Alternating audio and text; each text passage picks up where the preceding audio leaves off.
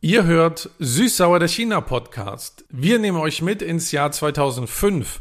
Yang erzählt von Zugfahrten, Internetslang und glücklichen Fastfood-Erinnerungen. Jetzt beginnt unsere Zeitreise.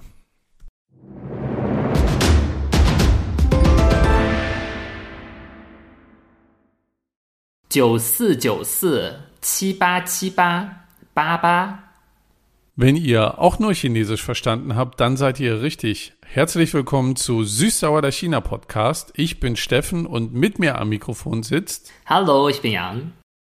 Yang, ich habe verstanden Qi, sieben. Mhm. Chiba, Chiba, sieben, acht, sieben, acht. Genau.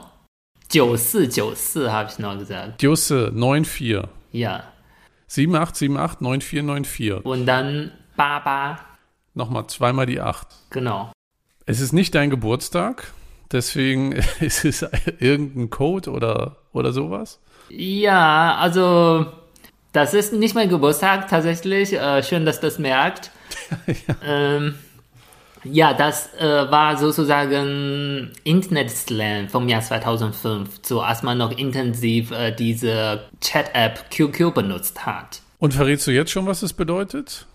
Ich denke, vielleicht können wir das im Wörterbuch das mal erklären. Okay, also kommt später und damit sind wir schon direkt im Jahr 2005. In dieser Folge machen wir nämlich wieder eine Zeitreise.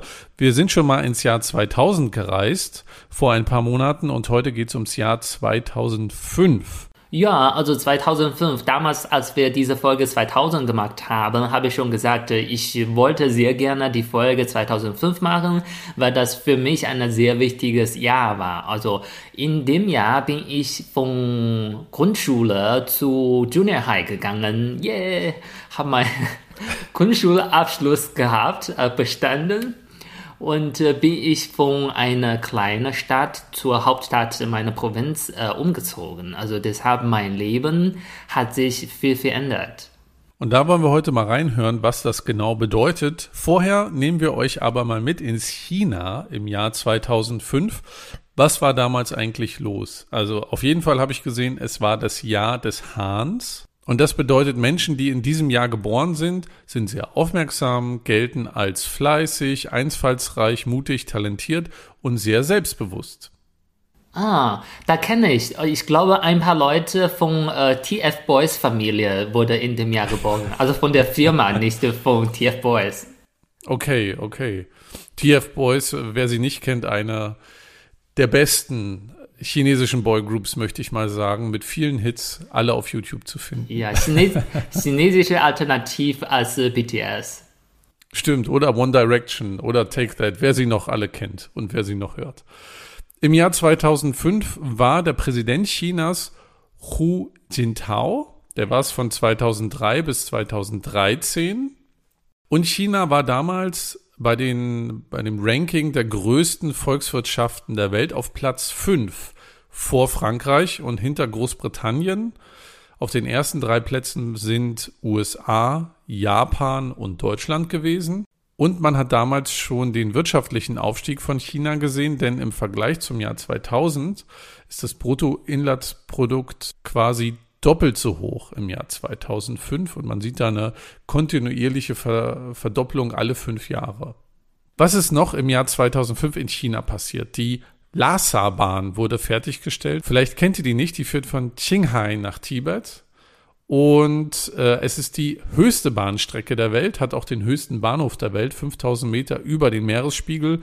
Und es hat auch den höchsten Bahntunnel der Welt. Also wenn ihr gerne Bahn fahrt, dann lohnt sich vielleicht die Strecke auf der Lhasa-Bahn einmal. Bist du die schon mal gefahren? Nein, natürlich nicht. Also ich habe selber auch ein bisschen Angst, so, so hoch zu fahren wegen dieser körperlichen Reaktion. Aber krass, dass das schon so lange hier ist, weil das fühlt sich so wie vor fünf Jahren an, also als diese Bahn fertiggestellt wurde bei mir. Das ist ein Zeichen, dass ich alt geworden bin. 2005 hat sich noch was verändert, nämlich äh, das Verhältnis von Taiwan zu China. Es gab nämlich den ersten Besuch eines äh, Party-Leaders, also eines Führers der Partei aus Taiwan in China. Und zwar war das der erste Besuch seit 1949. Und Im Jahr 2005 gab es auch den ersten Direktflug zwischen China und Taiwan seit 1949, also viel getan. Auf der anderen Seite wurde in China aber auch ein Gesetz erlassen, dass wenn Taiwan unabhängig sein möchte oder die Unabhängigkeit erklärt, man mit Kampfhandlungen dort eingreifen könnte. Und äh, mein Lieblingsthema, die Raumfahrt. Es gab den zweiten bemannten Raumflug äh, von China mit zwei Menschen an Bord und die sind fünf Tage im All geblieben. Dazu haben wir auch vor kurzem eine Folge gemacht zur Raumfahrt in China. So, Yang. Das ist so aus meiner Sicht Wichtiges passiert in China im Jahr 2005. Hast du noch was aus deiner Perspektive? Äh, ja, natürlich. Du hast viel von dem Jahr erzählt und es gab zudem noch äh, so andere große e Ereignisse. Zum Beispiel koreanische Serien sind äh, große Hits in China geworden und äh, damals gab es äh, so eine phänomenale Talent-Show, Supergirl, war super groß und äh, man hat angefangen intensiv MP3 statt Walkman zu nutzen und so und so. Aber ich wurde dadurch fast nie betroffen, also von was du erzählt hast und was ich eben selber erzählt habe, weil vielleicht das liegt daran, dass ich eher so ein äh, kleines Dorfkind war, so das Leben war ein bisschen anders als so Leute in großen Städten und sowas. Deshalb so würde ich aus meiner Perspektive ein bisschen erzählen und ich habe auch ein paar so Stichwörter dabei, was ich erzählen wollte oder was ich erzählen würde. Zwar Zugfahren, QQ, KFC und äh, Solarwarmwasserbereiter. Das ist ja, klingt jetzt äh, auf dem ersten äh, Blick jetzt sehr unterschiedlich. Ich bin aber sehr gespannt, was sich dahinter verbirgt für Geschichten. Mit welcher Anekdote willst du denn anfangen? Ich würde erstmal mit Zugfahren anfangen, weil das äh, hat eigentlich äh, das Dominanteste in meinem Leben in dem Jahr, weil ich äh, in die Stadt umgezogen bin mit meinem Vater. Wenn ich an Zugfahren in China denke, denke ich immer an sehr moderne Züge, alles super pünktlich und sehr, sehr schnell unterwegs. Das ist so meine Erfahrung mit Zügen in China. Wie war das damals bei dir nach dem Umzug? Also heutzutage habe ich auch diese Erfahrung, aber damals meine Erfahrung war ein bisschen anders, weil damals gab es noch keinen Schnellzug. Und meine Erfahrung war, ich bin damals mit, äh, wir nennen das Lüpi-Chö, also Zug mit äh, grüner Haut. Statt wie die schnellen Züge haben eher weiße Haut. Ich bin damals mit grünen Zügen gefahren und ich glaube damals, äh, die wurden noch mit äh, Kohlen betrieben. Und äh, äh, ich bin mit meinem Vater in die Stadt umgezogen. Meine Mutter ist aber in unserer Heimat geblieben. Deshalb, wir haben immer gependelt, also wöchentlich. Äh, sind wir von Shijiazhuang nach äh, meiner Heimat gefahren und das hat so circa 40 Minuten gedauert. Und äh, der Zug war sehr langsam, vielleicht wie heutzutage Leute in Deutschland das kennen. Äh, das ist einfach so, manchmal, das wird immer gehalten, weil ein schneller Zug vorbeifahren will oder sowas. Ja, genau, die Situation kenne ich, man hält und dann überholt ein ICE oder so.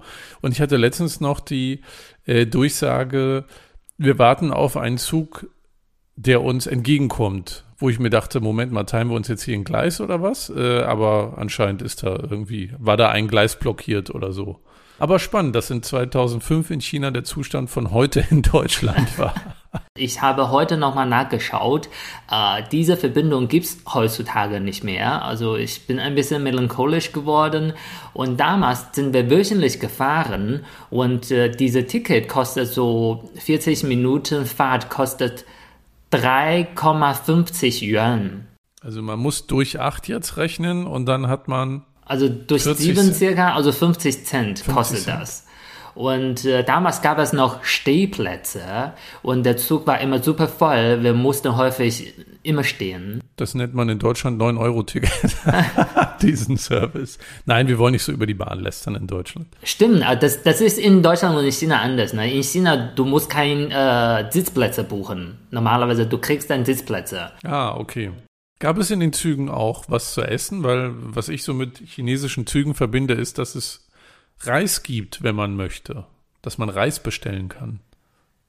Ich finde, das ist auch was Neues, weil so ähm, die Bahn baut sich irgendwie ein bisschen um, so ein bisschen hochwertiger ist es geworden. Und damals war das äh, wirklich anders. Es kam so eine Person mit einem kleinen Wagen Ich glaube, heutzutage gibt es sowas immer noch, aber das ist mit Essen, warmes Essen dabei. Aber damals äh, kam eine Person mit so einem kleinen Wagen und äh, drin gab es äh, dann diese Schaffner oder Schaffnerin sagt dann, äh, 啤酒、饮料、矿泉水、花生、瓜子、八宝粥，来腿收一下哈。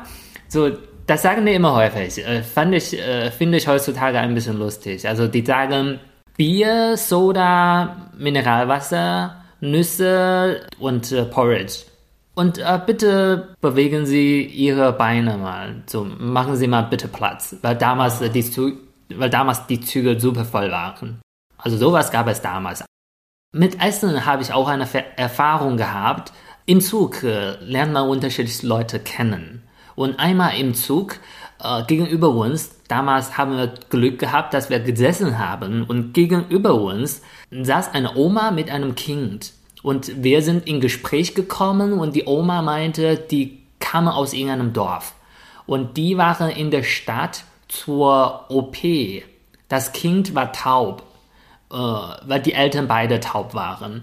Und gab es so ein Programm, dass man so kostenlos diese künstliche Ohr bekommen konnte. Und die haben diese OP gehabt in der Stadt. Und das war ein nettes Gespräch und die Oma wollte mir ein Clementine geben. Und ich meine, nein, nein, nein. Sie wollte mir unbedingt geben. Und ich hatte schon Angst gehabt, weil ich verbinde immer sowas, weil die Eltern haben Kinder immer gesagt, isst nichts von fremden Leuten. Und dann hatte ich Angst, dass äh, ich da ohnmächtig wurde, weil ich sowas gegessen habe. Ich war schon ein skeptisches Kind. Heutzutage ein skeptischer Erwachsener. Das merkt man ja. ja. Genau. Und aber mein Vater war dabei und mein Vater meint, nimm doch mal. Und dann habe ich die Clementine genommen und äh, dann war ich nie wieder so fokussiert auf diese Gespräch, sondern habe ich gedacht, esse ich diese Clementine oder ist das giftig? Und dann sind wir nach Hause gekommen, habe ich erst diese Clementine gegessen und ich bin nicht ohnmächtig geworden, zum Glück.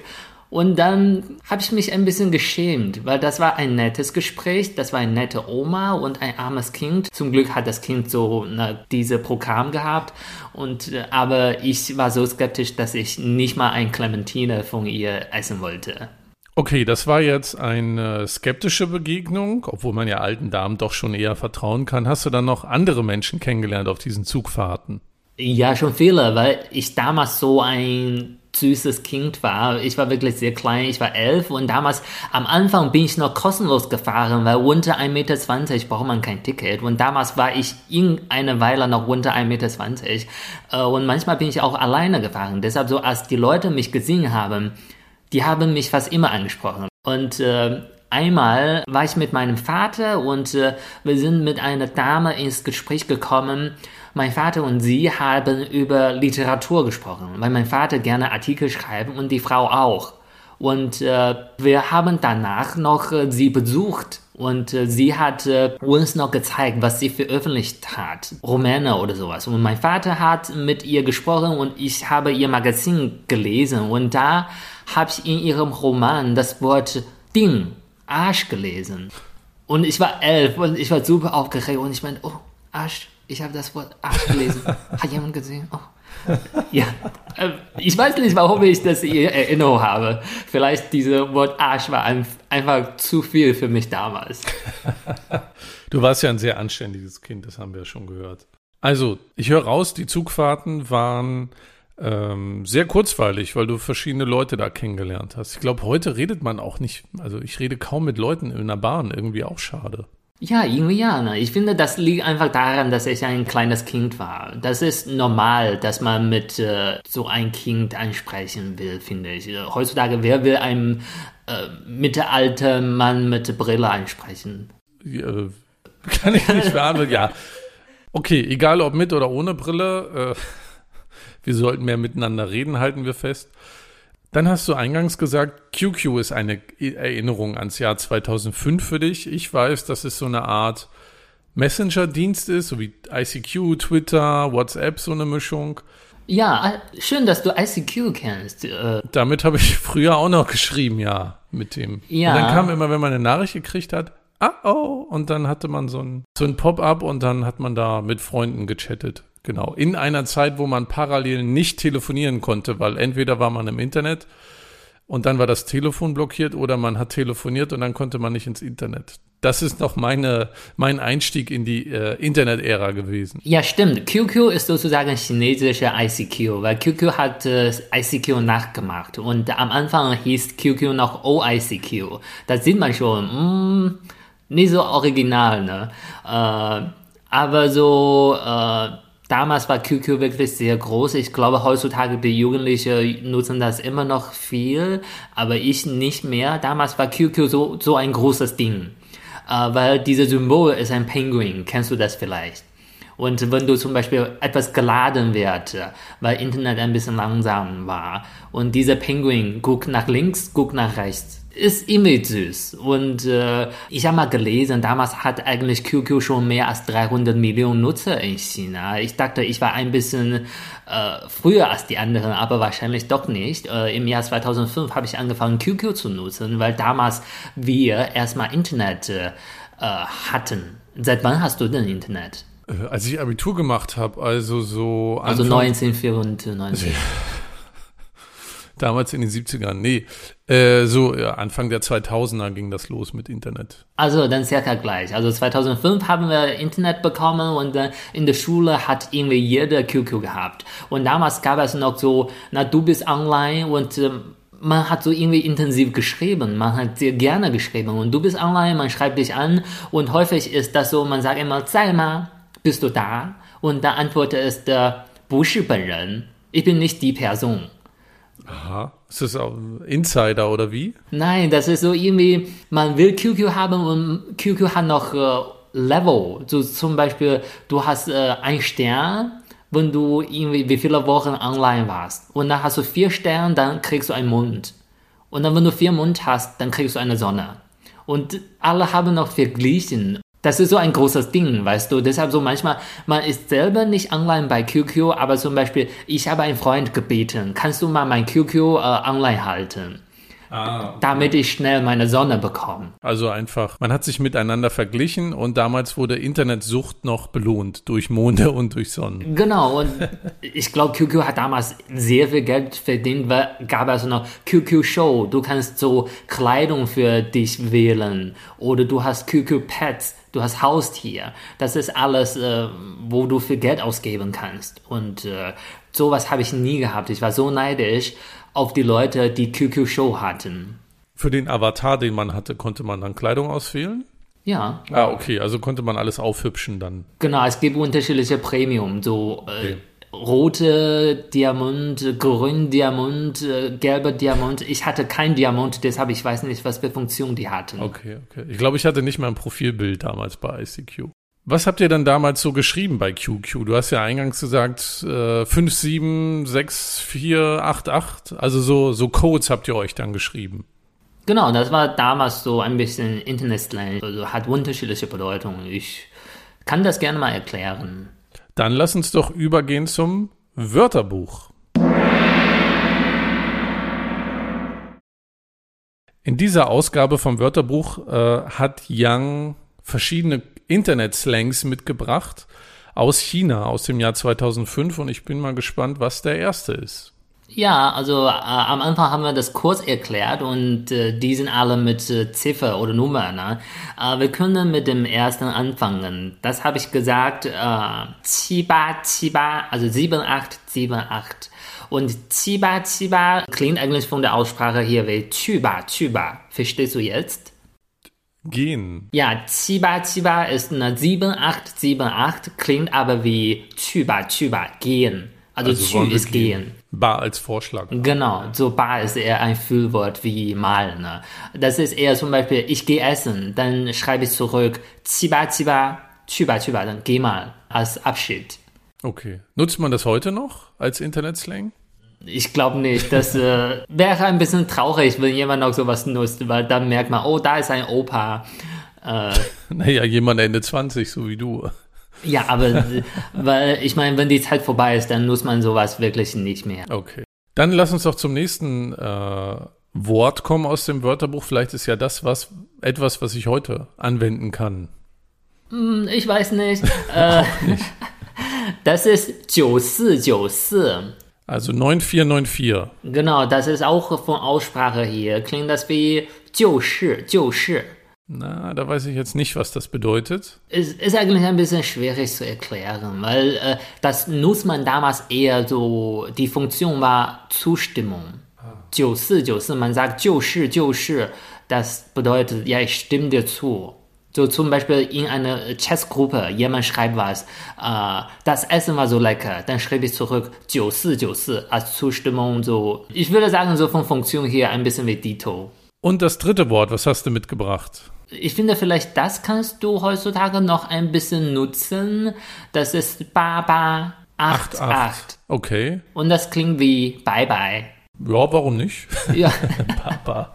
Bye bye. Schreibe ich dann 8 und 8 oder schreibe ich das Hanse für Bar? Wir schreiben so äh, arabische Ziffer. Okay. Also 88. Bye bye. In China, ne, wenn man sich verabschiedet, dann sagt man Bye bye. Oder man schreibt auch Baba Liu, das ist Bye bye Le. Ah, okay. Oh, ich finde, das kann man heute noch nutzen. Wir haben ja eh gerade eine Retro-Welle wieder und es kommt alles aus den 90ern wieder. Also Ja. warum nicht Baba Leo einfach mal schreiben? Genau. Ey, schreibt man in Deutschland irgendwie auch äh, 88 oder sowas? Oder ist das was mit Nazi zu tun? Äh, ja, das ist eher was sehr Negatives, wenn man 8-8 schreibt. Sorry. Stimmt, da muss ich ja aufpassen, wo ich das schreibe. Dann schreibe ich das eher meinen chinesischen Ja, du kannst nur Freund. Chinesisch schreiben. Okay, also seid vorsichtig, wo ihr 88 schreibt. Ja, das kann auch missverstanden werden. Gut, Ja. dass du es gesagt hast. Das war's mit dem Wörterbuch. Ein paar ähm, Internet-Slangs aus den 2005ern. Wir wollen noch mal weiterhören, Yang. Erzähl doch mal, wie war denn deine Jugend im Jahr 2005? Du hast eingangs auch erwähnt KFC, die Fastfood-Kette. Warum verbindest du das so stark damit? Ah, ich weiß nicht. Also KFC ist ein Gefühl. Also KFC, Okay, bist du Spokesperson oder was? Für? ja, KFC ist ein Lebensstandard. Lebensstandard im Sinne von, du hast damals als Kind auch den wirtschaftlichen Aufstieg gemerkt bei deinen Eltern und konntest dann Fastfood dir gönnen in der, in der Hinsicht? Ich weiß nicht, so, hast du irgendwas mit KFC oder McDonald's verbunden? Na, ich bin ja in einem Plattenbauviertel groß geworden und da hat dann an der Schnellstraße ein McDonalds aufgemacht und das war als Kind schon was Besonderes, weil man Burger und Pizza gekriegt hat und man auch Geburtstag feiern äh, da durchführen konnte. Ähm, das war aber eher so in den 90ern und dann war das halt mal, man gönnt sich mal Fast Food und isst auswärts, weil es auch nicht so viele Restaurants da in dem, in dem Stadtteil gab. Das war halt als Kind was Besonderes, ja. Ja, deshalb meine ich, KFC ist ein Gefühl, das ist, äh, dass man sich was gönnt. Weil damals bin ich von der kleinen Ort äh, in die Stadt umgezogen und äh, in meiner Heimat gab es kein KFC. Und äh, in der Stadt habe ich im Jahr 2005 zum ersten Mal meines Lebens KFC gegessen. Ja, und deshalb so habe ich KFC dabei, weil das ist so irgendwie für mich so eine Lebensveränderung, weil ich von einem Dorfkind zu einem Stadtkind geworden bin, das auch ab und zu KFC essen konnte. Jeder kannte damals KFC, obwohl nicht alle KFC gegessen hat. Und damals war ich mit meiner besten Freundin in der Schule und mittags sind wir immer in der Schule geblieben äh, und in der Schule was gegessen. Und die meinte an einem Mittag und meinte, Jan, äh, wollen wir mal KFC essen? Ich war so aufgeregt. Ich habe nie KFC gegessen. Und damals KFC fand ich, war noch so ein teures Ding, nämlich man isst irgendwie nur KFC, wenn man Coupon hat. Viele Leute, viele Kinder hatten in Brieftaschen immer kleine KFC-Coupons dabei, damit man irgendwann sich was gönnen kann. Und dann haben wir uns entschieden, KFC zu Mittag zu essen und wir sind mit Fahrrad dahin gefahren. Wir sind irgendwie 20 Minuten gefahren und auf dem Weg war ich ganze Zeit ein bisschen nervös, weil ich zum ersten Mal meines Lebens KFC essen wurde. Und äh, ich weiß sogar, wie viel das gekostet hat. Äh, Ja, wie viel denn? ich habe ein, Nee, was hattest du denn? ich hatte so in ein Menü so Crispy Chicken Burger mit äh, Cola. Und äh, dabei muss man diese zwei Mini-Coupons dabei haben. So jeder ist so ein zwei Quadratzentimeter so so ein Ding. Ich glaube, ich hatte Crispy Chicken Burger und die hatte Spicy Crispy Chicken Burger oder umgekehrt. Und das äh, war so Standard KFC-Essen und mit Cola. Und das hat mit Coupon 13 Yuan gekostet. Und äh, damals mein Mittag hat häufig eher so 3 Yuan gekostet. Das war so schon drei bis viermal so viel für einen normalen Mittag. Und äh, ich habe mal umgerechnet, das kostet 1,84 Euro mein Mittag. Und im Jahr 2005 durchschnittliches Einkommen ist monatlich 874 äh, RMB, das ist 124 Euro. Deshalb so, du verdienst jeden Tag 4 Euro und äh, dein Kind gibt 1,80 Euro äh, für KFC zum Mittag aus. Das war schon irgendwie sehr viel. Absolut. Ja. Also zeigt ja schon, dass äh, westliches Fastfood was Besonderes war. Ich habe mal gelesen, dass in Japan es KFC wohl geschafft hat, dass man immer an Weihnachten dort zu KFC geht, also Kentucky Fried Christmas. Gibt es da so einen Hype zu einem bestimmten Tag auch in China? Nein, sowas eher nicht. Also Apropos Kentucky Fried Christmas, das ist wirklich so ein Ding. In Japan isst man sowas äh, zu Weihnachten, aber wirklich nur KFC. Ich habe einmal sogar eine Anekdote gelesen, äh, der war in Japan und zu Weihnachten ist KFC ausgebucht und er meinte, ah, dann esse ich einfach was anderes Fried Chicken. Und dann ist er zu McDonald's gegangen und meinte, äh, ich hätte gerne diese und diese äh, Fried Chicken. Und der war sind Sie sicher? Wir sind McDonalds. Weil man nur KFC zu Weihnachten ja, isst. Ja. Du hast mir auch mal erzählt, bei KFC in China gibt es Pastéis de Nata, also diese portugiesischen Puddingteigchen, und die sollen sehr, sehr gut dort sein. Das muss ich sagen, das klingt ein bisschen asi, aber die beste Süßigkeit gibt es bei KFC und McDonalds. Bei KFC ist Pastéis super lecker, obwohl ich selber ungern Süßes esse. Und in McDonalds die Süßkartoffeltasche. Gibt's in Deutschland nicht, oder? Gibt's nur Apfeltasche? Apfeltasche, da muss man aber vorsichtig sein, die ist so heiß, dass der Gaumen immer verbrennt beim ersten Bissen. Das passiert mir regelmäßig. Und glaubt mir bitte, Leute, weil okay. Glaubt ihm bitte. Ja, weil in China gibt es bei KFC und McDonalds auch Reis und sowas. Man passt das in, immer in dem Land an und äh, schmeckt in jedem Land anders. Zum Beispiel, falls ihr diese Skiläuferin Eileen Gu kennt. Eileen Gu hat in dieser Winterolympic zwei Goldmedaillen gewonnen und die hat in ein Interview gesagt, was für Essen in China schmeckt so gut. Sie hat gesagt, KFC schmeckt gut. Und äh, Ihre Mutter hat gesagt, wirklich, also in Amerika isst man super und gerne KFC, weil das so komisch schmeckt. Und einmal waren die in China und die Mutter hat vorgeschlagen, lass KFC essen. Die wollte nicht und äh, irgendwie musste sie doch mal KFC essen und sie hat sich sofort in KFC China verliebt. Ja. Alles klar. Also, wenn ihr mal da seid, probiert das. Wir kriegen kein Geld von KFC, deswegen probiert auch alles andere aus. Und wir kommen jetzt schon zu deiner, ja, letzten Anekdote für heute aus dem Jahr 2005, die ich so nicht erwartet hätte. Nämlich, du möchtest spre sprechen über einen solarwarmen Wasseraufbereiter. Warum war das denn damals so, ja, so populär und warum verbindest du das mit deiner Zeit im Jahr 2005? Genau, Solar-Warmwasseraufbereiter. Das ist mir eingefallen. Eigentlich, das passt auch gut zu unserer letzten Folge, so Leben auf einem nordchinesischen Dorf und habe ich leider vergessen. Und äh, wir haben vor kurzem wieder ein Mail von dem André bekommen. Und äh, da hat er auch ein Bild dabei und äh, ist mir eingefallen, ja, Klar, Solarwarmwasser aufbereitet, das war damals auch so ein Ding. Solarwarmwasser aufbereitet hatte fast jede Familie zu Hause auf dem Dach ich glaube, außer in der Stadt, weil so, wenn man sieben, acht Etagen hat, das passt nicht, weil das unbedingt auf Dach gehen muss. Weil wir in meiner Heimat noch in einem Haus gewohnt haben und deshalb so über unser Dach hatten wir diese Solarwarmwasser aufbereitet, wie jede Familie mit äh, Haus oder so. Und äh, na, tagsüber wurde das von die Sonne aufgehitzt und äh, abends äh, kannst du dann duschen. Und äh, bei meinen Großeltern auf dem Dorf hatten wir auch sowas, aber in meiner Familie, das war ein bisschen hochwertiger, hat auch viel gekostet, äh, war aus Metall. Und bei meinen Großeltern, das war einfach nur ein Plastikbottich. Du stellst das äh, über dein Dach und durch die äh, Sonne ist das aufgewärmt und äh, abends, dann haben wir auf dem Hof geduscht. Weil du, du hast einfach deinen Duschkopf da und brauchst nur mal runterziehen und dann kam Wasser raus.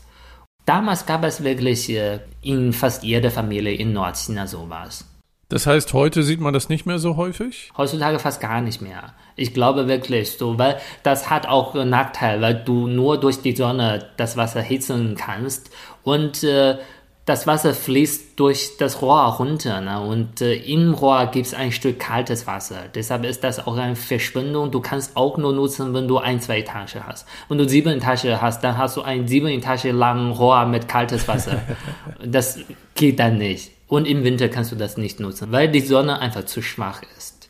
Vielen Dank, dass du uns mal wieder mitgenommen hast in äh, ja deine Kindheit und Jugend in China. Ich finde, da sind immer viele Einblicke dabei, die man sich so nicht anlesen kann. Äh, deswegen vielen Dank. Und wenn ihr auch Erinnerungen habt an China im Jahr 2005, dann schreibt uns die einfach gerne bei Instagram, China-Podcast, da findet ihr uns, oder einfach per E-Mail äh, zuschicken, findet ihr auch äh, in der Beschreibung zu dieser Episode die E-Mail-Adresse. Vielen Dank auch an dich, André, dass du uns geschrieben hast und deine Erinnerungen mit uns geteilt hast.